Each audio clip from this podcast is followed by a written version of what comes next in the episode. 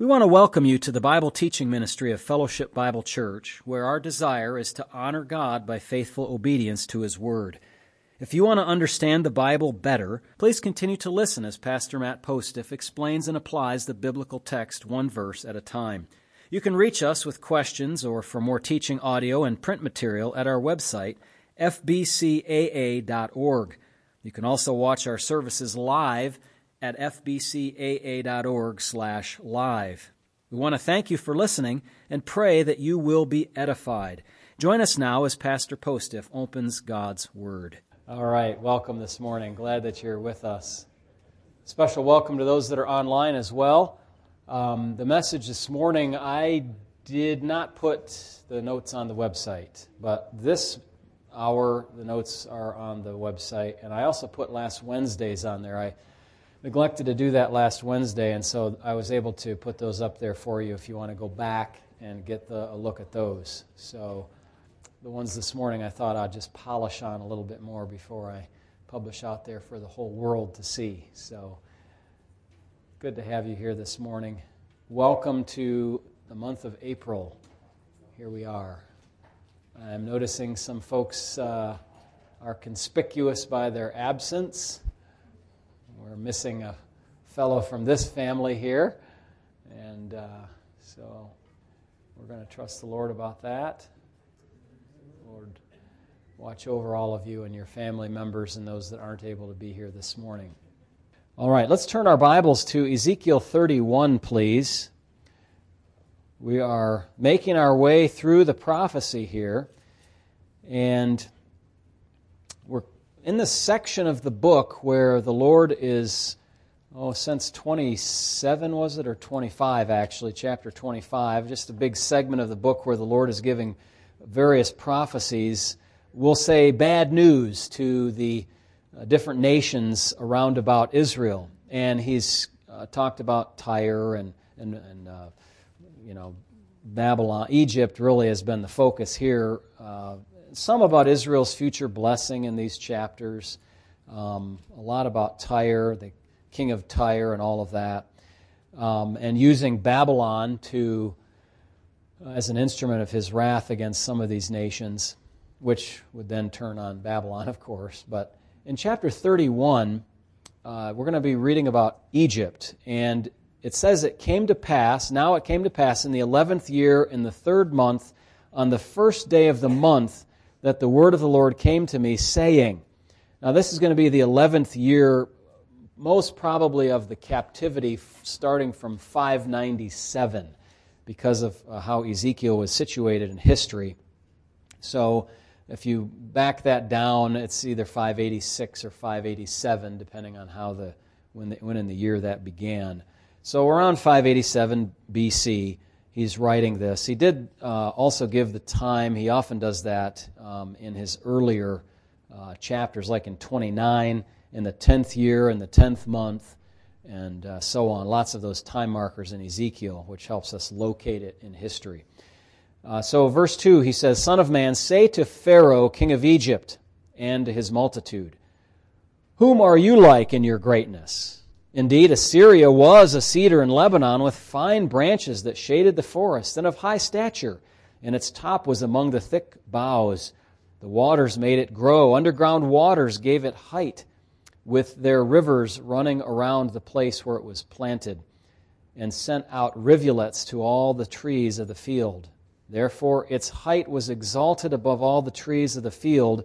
Its boughs were multiplied, and its branches became long because of the abundance of water as it sent them out. Now remember, we're writing to who? To whom? Pharaoh, king of Egypt. Now he's writing about Assyria and using the figure of a tree. In the Bible, the figure of a tree and the figure of a mountain often refer to kingdoms. Okay? That's what we're doing here. And this kingdom was, uh, Assyria was a very fine kingdom, big, lush, kind of like a big tree. All the birds of the heavens made their nests in its boughs, under its branches, all the beasts of the field brought forth their young, and in its shadow, all great nations made their home. Now, this sounds a lot like Nebuchadnezzar and his part of the world uh, later on. And remember, that tree was chopped down in, in uh, Daniel's prophecy. But here we're talking about Assyria. Thus it was beautiful in greatness and its length, and in the length of its branches, because its roots reached to abundant waters. The cedars in the garden of God could not hide it. The fir trees were not like its boughs, and the chestnut trees were not like its branches. No tree in the garden of God was like it in beauty. So here's exalted poetic language to say, you know, this tree, this kingdom was amazing. I made it beautiful with a multitude of branches, so that all the trees of Eden envied it that were in the garden of God. Therefore, verse 10 Therefore, thus says the Lord God, because you have increased in height, and it set its top among the thick boughs, and its heart was lifted up in its height. Therefore, I will deliver it into the hand of the mighty one of the nations, and he shall surely deal with it. I have driven it out for its wickedness. Notice that. Why is that? Because its heart was lifted up. There's pride. And aliens, the most terrible of the nations, have cut it down and left it. Its branches have fallen on the mountains and in, the, in all the valleys. Its boughs lie broken by the rivers of the land, and all the peoples of the earth have gone from under its shadow and left it. Oh, oh, sorry, on its ruin will remain all the birds of the heavens, and all the beasts of the field will come to its branches, so that no trees by the waters may ever again exalt themselves for their height, nor set their tops among the thick boughs that no tree which drinks water may ever be high enough to reach up to them. For they have all been delivered to death, to the depths of the earth among the children of men who go down to the pit. Thus says the Lord God In the day when it went down to hell, I caused mourning. I covered the deep because of it. I restrained its rivers, and the great waters were held back. I caused Lebanon to mourn for it, and all the trees of the field wilted because of it. I made the nations, nations shake at the sound of its fall when I cast it down to hell together with those who descend into the pit. That's speaking about the grave or Sheol. And all the trees of Eden, the choice and best of Lebanon, all that drink water, were comforted in the depths of the earth. They also went down to hell with it, with those slain by the sword, and those who were its strong arm dwelt in its shadows among the nations. To which of the trees in Eden will you be likened in glory and greatness? Yet you shall be brought down with the trees of Eden to the depths of the earth. You shall lie in the midst of the uncircumcised with those slain by the sword. This is Pharaoh and all his multitude, says the Lord God. So make sure you understand what's happening. Speaking to Pharaoh, think about Assyria, its great kingdom. God's the lumberjack. He chopped them down. He's going to chop you down too, Egypt. Yeah, this is a severe warning of coming judgment. So, uh, yeah, it's not a good thing when God comes to chop down your tree, your kingdom, your nation. And no matter what you think, no matter how big you are, no matter how powerful your military, no matter how great your economy, God can bring it down with a snap of a finger. Don't let your hearts be raised up in pride against God. Amen. Let's turn our Bibles to the book of Philippians, please. Again, now in chapter 3. I hope you'll follow along in this segment of Scripture, Philippians chapter 3. It's verses 12 to 16 now. Our title this morning is energetically pursuing Christ. Energetically pursuing Christ. Listen to Paul as he writes Not that I have already attained, this is verse 12, or am already perfected, but I press on, that I may lay hold of that for which Christ Jesus has also laid hold of me. Brethren, I do not count myself to have apprehended, but one thing I do Forgetting those things which are behind and reaching forward to those things which are ahead, I press toward the goal for the prize of the upward call of God in Christ Jesus. Therefore, let us, as many as are mature, have this mind. And if in anything you think otherwise, God will reveal even this to you. Nevertheless, To the degree that we have already attained, let us walk by the same rule, let us be of the same mind. Thus reads the New King James Version. In his autobiography, here we've looked at the beginning of this already for a couple of weeks. Paul regarded all the high achievements of Pharisaic Judaism as belonging in the loss column instead of the positive section of his resume. He regarded them as relative rubbish because he realized that it would be far better to know Christ, to gain Christ, to be found in Christ, to have the righteousness of God through Christ instead of his own law based righteousness. He thought it would be far, far better to experience resurrection power in his life, to know a share of the sufferings of Christ, to be made like Christ in his death, that is, to be obedient to and live for the same purpose for which Christ died. And finally, he thought it would be better to attain to the resurrection of the dead, however God works out that circumstance in his life, than to be wedded to his old belief system of law keeping legalism. Now, Paul, that was all in, in really in verses 11 and uh, preceding that up to verse number 4. Paul is rejecting confidence in his own flesh. He goes on now to explain how he lives his ongoing Christian life. This talk about himself you might wonder, why is he talking so much about himself? Well, it serves an important purpose. It underscores the warning against false teaching Judaizers who themselves have great confidence in their flesh and their accomplishments before God. Paul has none of that. And so he's saying, as an example to the Philippian believers looking at me, I've left all of that behind. That was in my past life. That was part of my unsaved life. I have none of that confidence.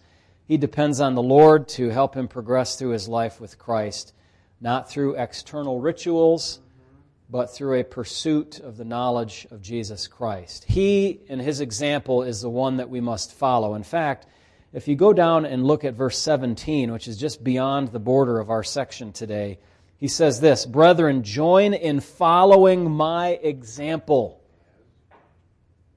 And note those who so walk as you have us for a pattern. So he's not just talking about himself to fill the space or talking about himself to pat himself on the back. It's to be an example to the believers there in Philippi that he has abandoned all of those false teachings that are trying to knock on their doors in the church. We must follow that example as well, not to follow the false teachers, but to follow good apostolic examples. Fleshly ordinances do nothing to progress us in Christ's likeness or knowing Him or suppressing the fleshly tendencies of our heart. Colossians uh, says it this way touch not, taste not, handle not. These ordinances you know, have an appearance of wisdom in uh, restraining the flesh, but no utility in actually doing it. They cannot, in fact, restrain the sinful nature. We must have a lively relationship where we gratefully acknowledge His righteousness and diligently pursue knowing Christ, the power of his resurrection, the fellowship of his sufferings, being conformed to his death. These things are the things Christians seek after, not uh, ethnic attainment or ethnic background or religious works that they have pursued or attained or things of that nature. So, Paul begins with what I call the doctrine of imperfectionism. I know that's not actually a word that's, you know, in my spell checker, so to speak, but it fits very well what he's saying in verse 12a. Not that I have already attained or am already perfected. You may have heard about the, the religious teaching that is called perfectionism, the opposite of imperfectionism in the way I'm using the terms. Perfectionism says that a person can reach a higher plane uh, I say plan there, it's actually plane of spiritual life in which they possess what's called perfect love or they commit no more known sin. There are some professing believers who think that's the case. They commit no more known sin or they have reached a, a place of perfect love.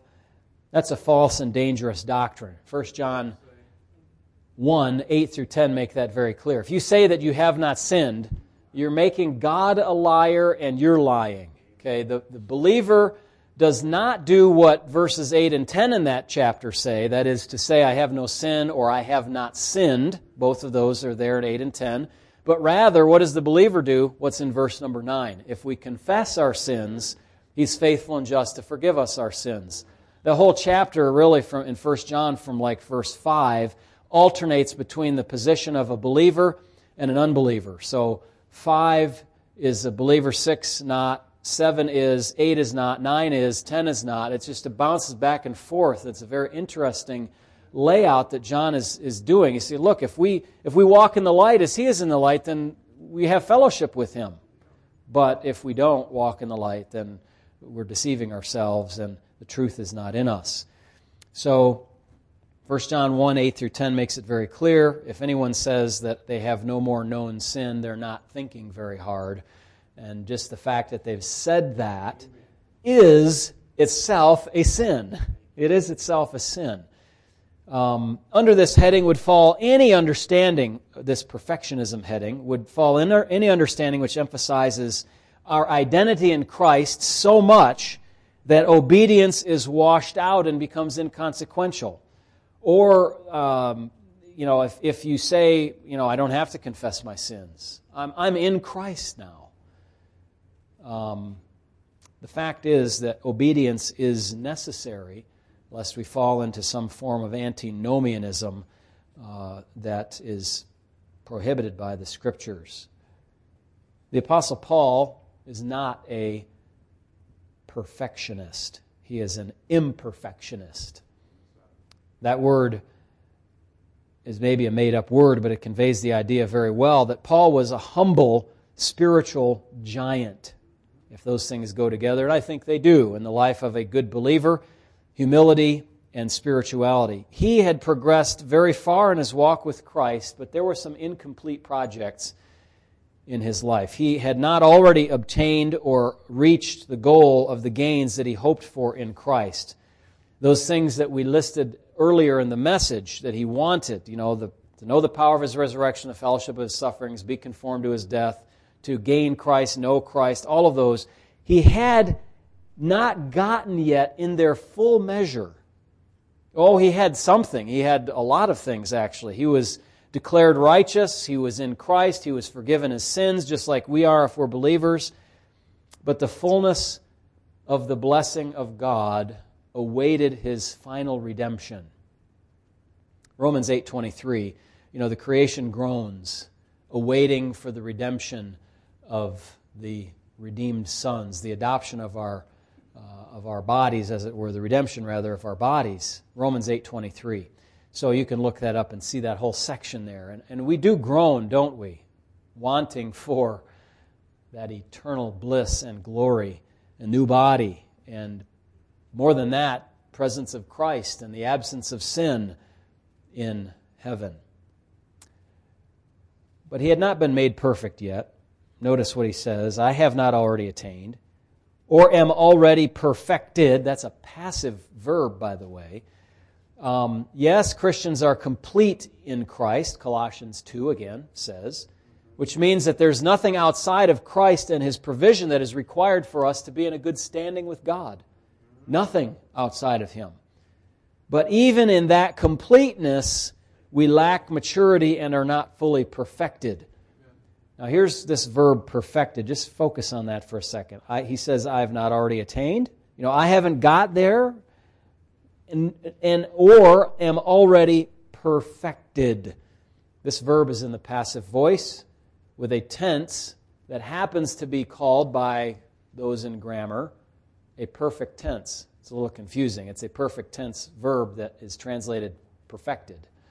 So don't get mixed up on that. But uh, in this context, the passive voice indicates that Paul is not the operator here. Who is the operator? Well, he who began a good work in you will bring that work to completion, right? Will complete it in the day of Christ Jesus. Philippians 1 6. The worker here is God. God is the operator. And the tense, the perfect tense, is a significant tense in the Greek language. It indicates a completed action, a completed thing with ongoing results forever after that. Okay, a completed state with ongoing results. In this case, Paul is saying that has not been completed and the ongoing results aren't there yet. I'm not perfected by God yet because why? God has not finished his work in us. I remind ourselves that we need to have both an energetic pursuit of Christ and a holy patience that we're not done yet. When you have a fault or a failure, let that remind you that you're not finished. And don't be overly frustrated or driven into the depths of depression because you've sinned. You are a sinner. But don't make it an excuse. That's why I said a holy kind of patience in which you are waiting upon the Lord and working with Him in your assigned way to make sure that you're growing in the way that you should. Besides these truths that we've mentioned, I see a couple of implications. First, if Paul has not reached the goals that God has set for him or that Christ has grabbed a hold of him for, if Paul hasn't, I haven't. And you haven't, right? That's one implication. Let's be realistic. Our current standing in Christ, as wonderful as it is, and it's, I mean, it's beyond words wonderful when you get saved and all the things that God has done for us and given us already. It's not everything, though. We have a good distance to go on this journey toward our heavenly home before we're outfitted for dwelling with God. You know, God doesn't take you to heaven immediately because He's still working oftentimes in my reviewing of my shepherding of folks in the church, especially as they come closer to crossing the Jordan, I have to think what do they need? This is an odd thing if you think about it. My role as a shepherd is to think about the scriptural development of people and to say, I see something that I could help that person because God is working in them to develop them, to prepare them for heaven. And there's some, maybe there's some shortcoming. There's something they're not noticing. Now, I'm sure there's plenty of that in my own life, okay? It's easier to find that in others, right, sort of, than it is in yourself. But that's, that's what we are about helping people cross the Jordan. Sometimes God does not bring somebody to heaven until that issue is dealt with in their life. That person that interpersonal relationship, that whatever that needs to be fixed in their life is done. God works.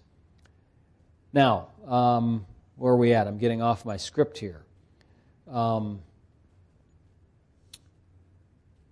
the second implication is that I see two participants in our Christian life here. One is me, the other is God. Of course, right? Obviously. But I have not attained and God has not already perfected.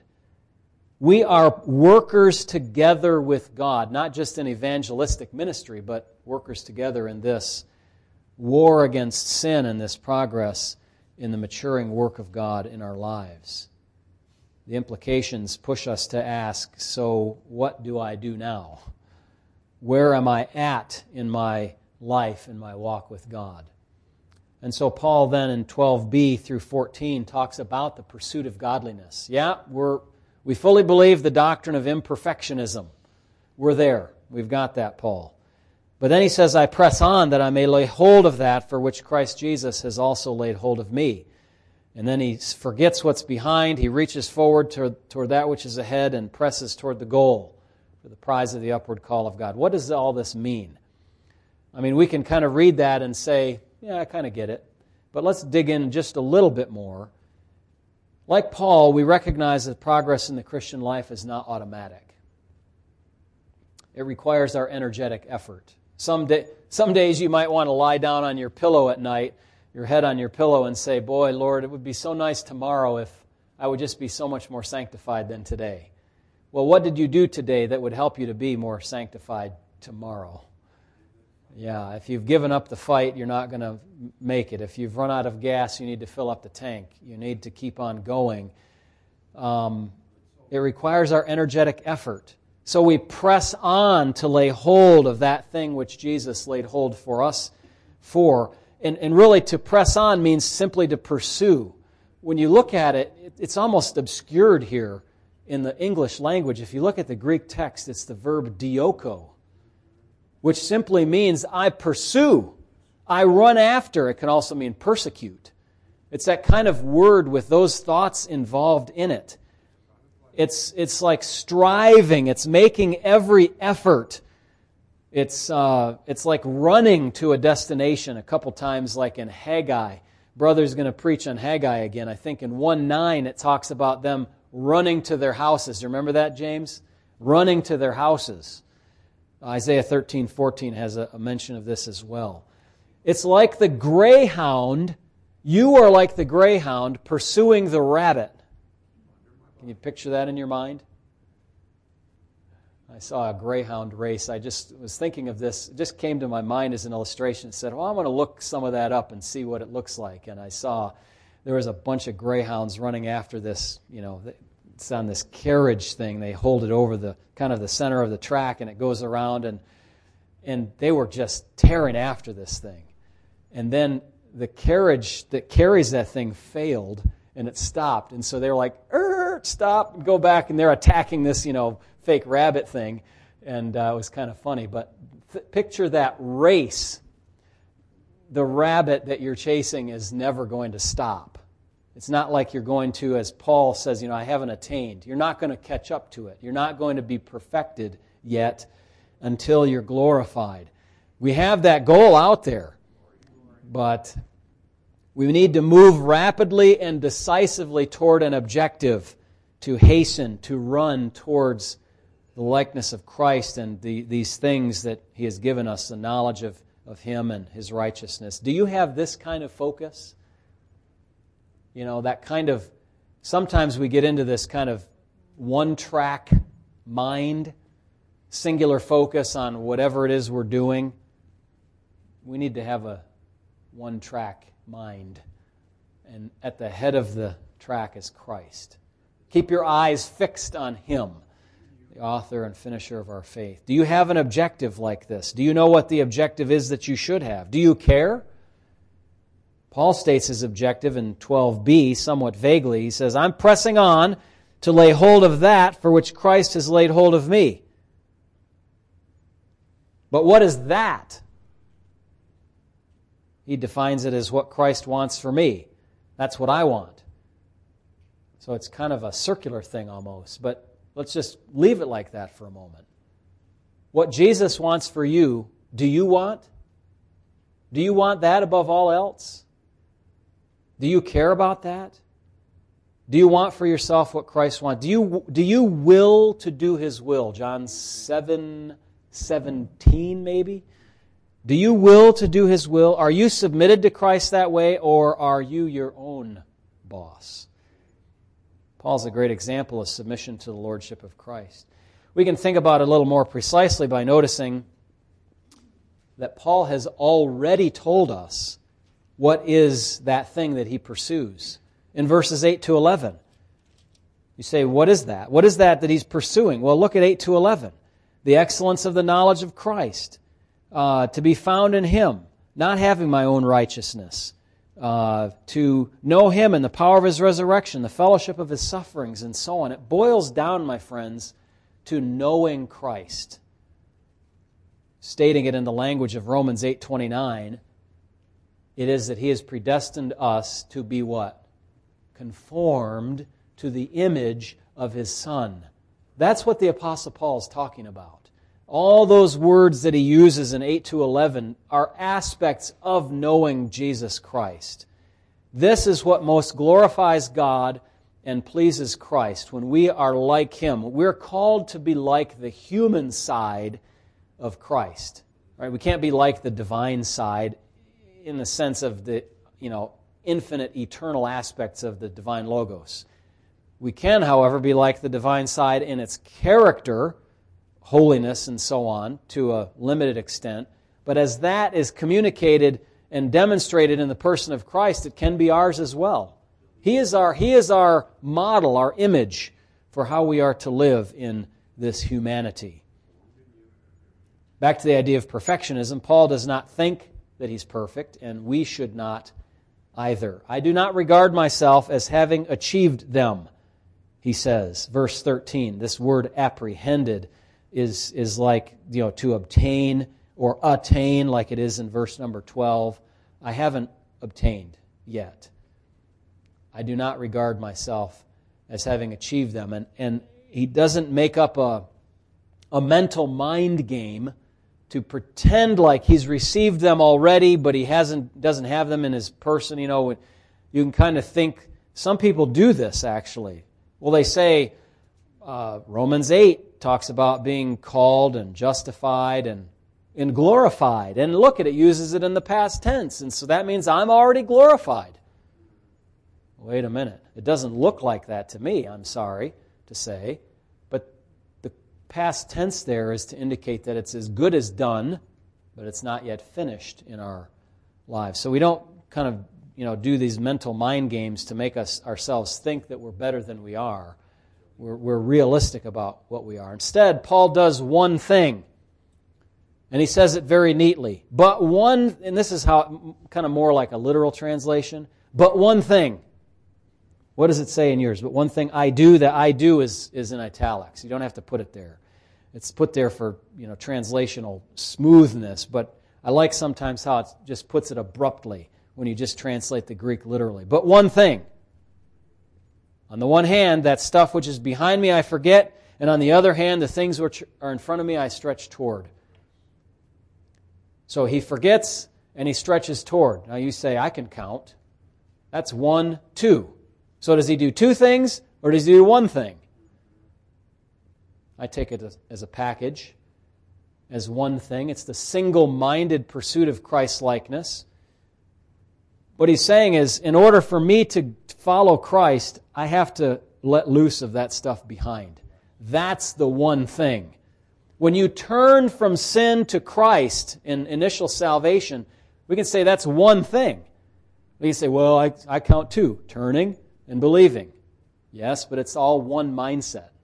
It's all one mindset that says, I hate sin and I want Christ. Give me Christ. Give me his benefits. I seek his pardon on the cross.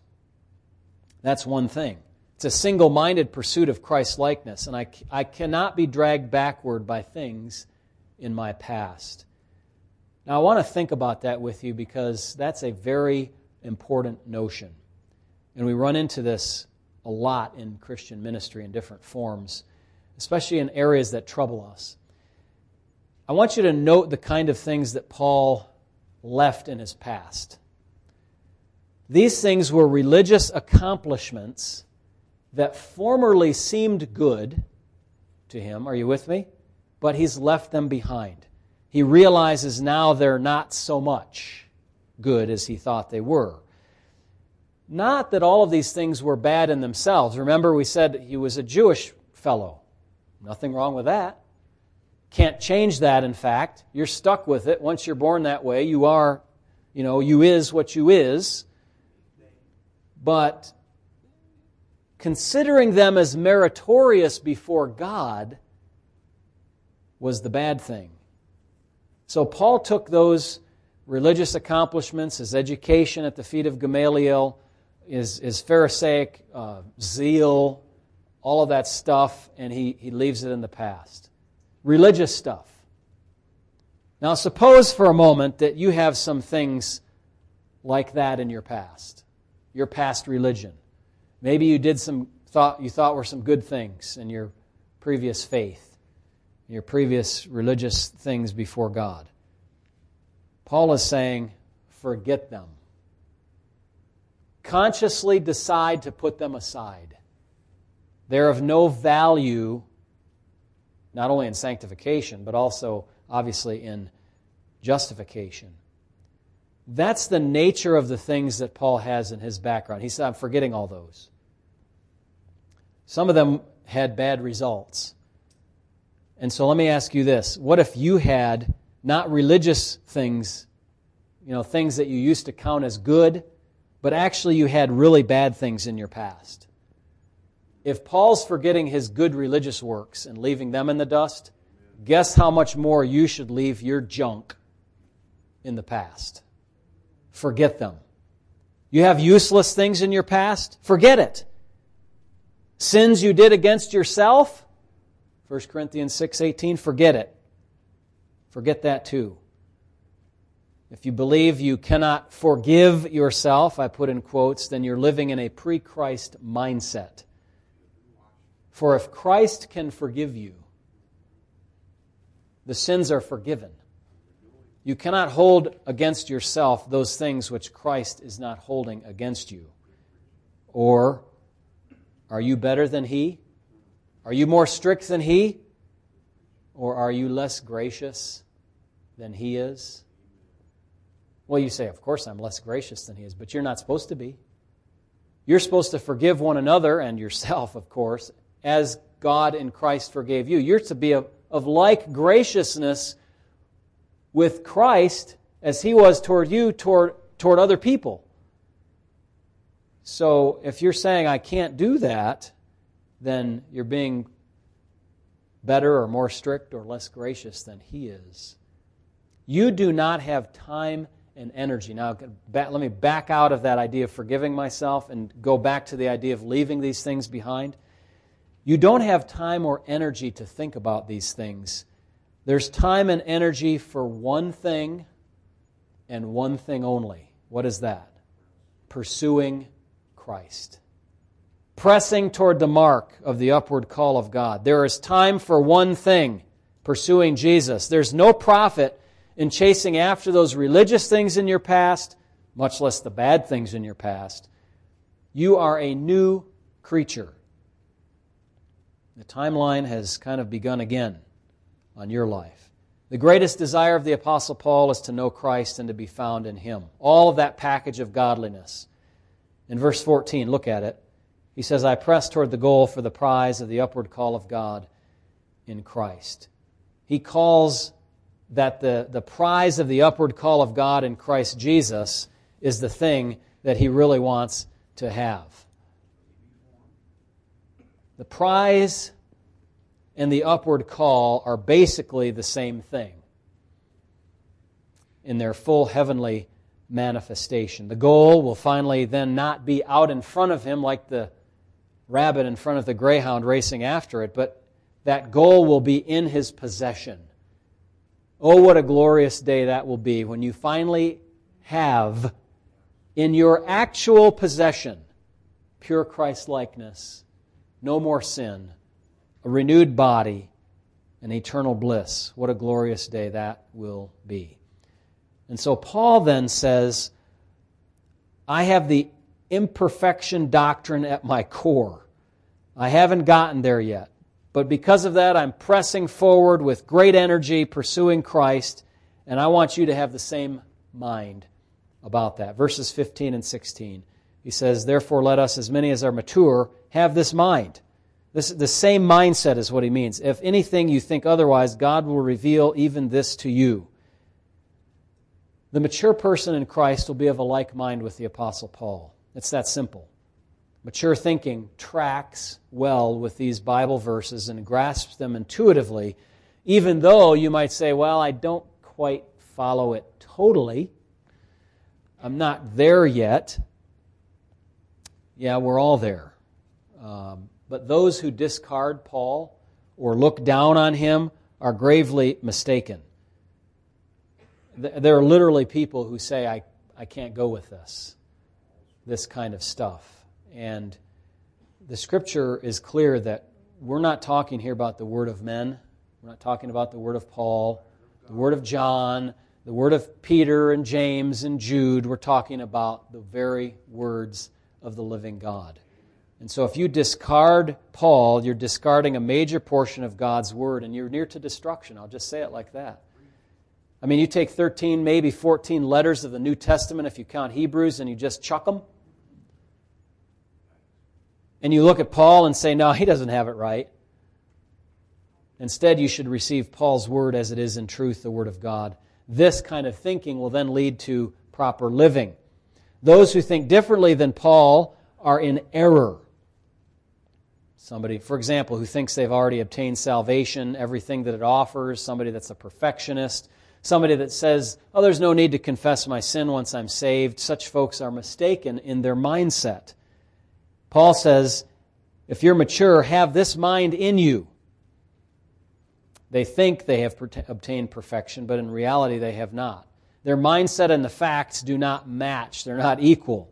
They certainly do not have a mindset like Paul is exhorting here. So, to remedy this, you get into the Word of God. If you have a different view, if you have a different twist and understanding on this, you get into the Word of God and learn God's revealed will for yourself and begin to run the same path of pursuing Christ likeness that Paul does. If you do not, or in this case, if the Philippians do not, God will show them. God will show you. God will show you. And if you have a sound teaching a ministry that's following, saying just what the Bible says here, and you say, No, I don't, I don't go with that. I have a different idea. That's not being like minded about what Paul is saying here. And the Bible says, Paul does here, and, and God, if anything in this you think otherwise, God will reveal even this to you. In other words, God's going to straighten you out. That's the simple way of saying it. Now, how's He going to do that? Not by some divine or angelic visitation from on high, but by using the regular means at His disposal. That could include the exhortation of fellow believers. You know, if your believers, fellow believers come along and say, hey, brother or sister, you're thinking like this, that's not quite right. You need to fix that. Uh, humble reading of God's Word on your own part. You'll come to a better understanding of things. Uh, the ministry of the Bible in the congregation, like what we're doing right now, the preaching of the Word. You hear it, you absorb it, you listen to it, you maybe allow it to change your opinion about some things. And finally, the Lord uses chastisement and trials to do this work. A true believer will not remain in fundamental theological error forever because God will see to it that he's corrected. I prefer the book learning method myself. You know what I mean? Instead of the board of education. Yes, I don't like that way. But you know what? Sometimes that's the best way to learn. God does that to for our benefit. Just like our earthly fathers, you know, chastised us, scolded us, spanked us. Yeah, yeah, God does that too for our benefit. They did it for whatever and however way they thought best, imperfect as they were, like I was and am as a father, but God does it perfectly. You can count on that. So Paul concludes here with an exhortation that however far we have come in the attainment of Christ likeness, we should continue pursuing it. We must live based on what we know of the Lord already, lest we be subject to severe judgment. You know, he who knew the Lord's will but didn't do it will be subject to many stripes. He who did not know, few stripes. And if we reject what we already know of God, and then he'll take that which we do already know and take it away. You know that Matthew chapter 4, 23 to 25. How you respond to what you've been taught will determine how much you receive in the future. If you reject what word you are taught, and have been taught, then it should be no surprise to you that you're not going to get any more in the future, whether because God withholds it or because you draw back and do not put yourself in a position to hear it anymore. You harden your heart to understanding it. And so the question is how is your mindset for hearing God's word right now? How is your mindset for living at the level of maturity that you have obtained? If it's a positive mindset, like Paul is emphasizing here, you're going to be moving forward. If it's negative, you're going to be moving backward. And you should not be surprised if even that which God has given you finally disappears. So, what's the message here? We're energetically pursuing Christ, as my title said. There's, there's no resting on your laurels in the Christian life as if we have arrived or or at whatever we think is we have arrived at. There's no such thing as a lazy Christian. Know, I wonder about that whenever you're adding adjectives to the word Christian. Today it's common. Is that really right? Is there any such thing as a fill in the blank Christian? I mean, if there's not such thing as a lazy Christian, I mean, there are people who are lazy, but given a little kick in the pants with this sermon here. Yeah. There's always pressing on the upward way. New heights gained every day. But I hasten to note, as some of you may already have thought, the author of that hymn, you know, pressing on the upward way, new heights I'm gaining every day. The author of that hymn was Johnson Oatman. And inconsistently, it seems to me, he believed in what's called complete sanctification. He was a kind of a writer of, a, of this hymn in a Keswick kind of theology. He said, quote, the washing of the soul of a true believer from the remains of sin. And he meant in this life, not in the next. That appears on, on his view to happen in this life, not in the next. But I say, no, no, no. We move from one level of glory until the next, until we reach final glorification in the presence of Christ. But we can take some of his words and appreciate them I'm pressing on the upward way. You know, a higher plane than I have found. And you know what's after the higher plane? A higher plane. And after that higher plane, a higher plane.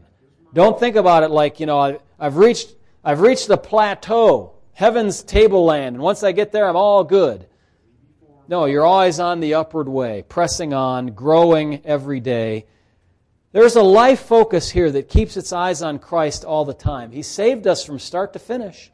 And our life is to be growing in our relationship to Him, our likeness to Him, our pursuit of Him and His heavenly calling. We're to know those things that Paul desired, boiled down into this package to be like Christ. So you should be more like Christ now than you were yesterday, and more like Him tomorrow than you are today. May God grant us that happy condition of being on that upward way, forging ahead with great energy, running with all of our might in the way of God. Heavenly Father, I pray that you would help us have that single minded mindset that puts behind us those things that are useless and even those things that we formerly thought were good and we press on to know Christ. None of us who are here in this room have reached the final goal. Some of us have reached much farther down the road because we're more mature, but all of us need to be yet more. And Lord, we understand this is not a religious work that gains us merit with God. It's the greatest desire of a believer's heart to know his Lord and Savior better, to have a better relationship with Him, and to be more like Him in life conduct. Help us, we pray, in Jesus' name. Amen.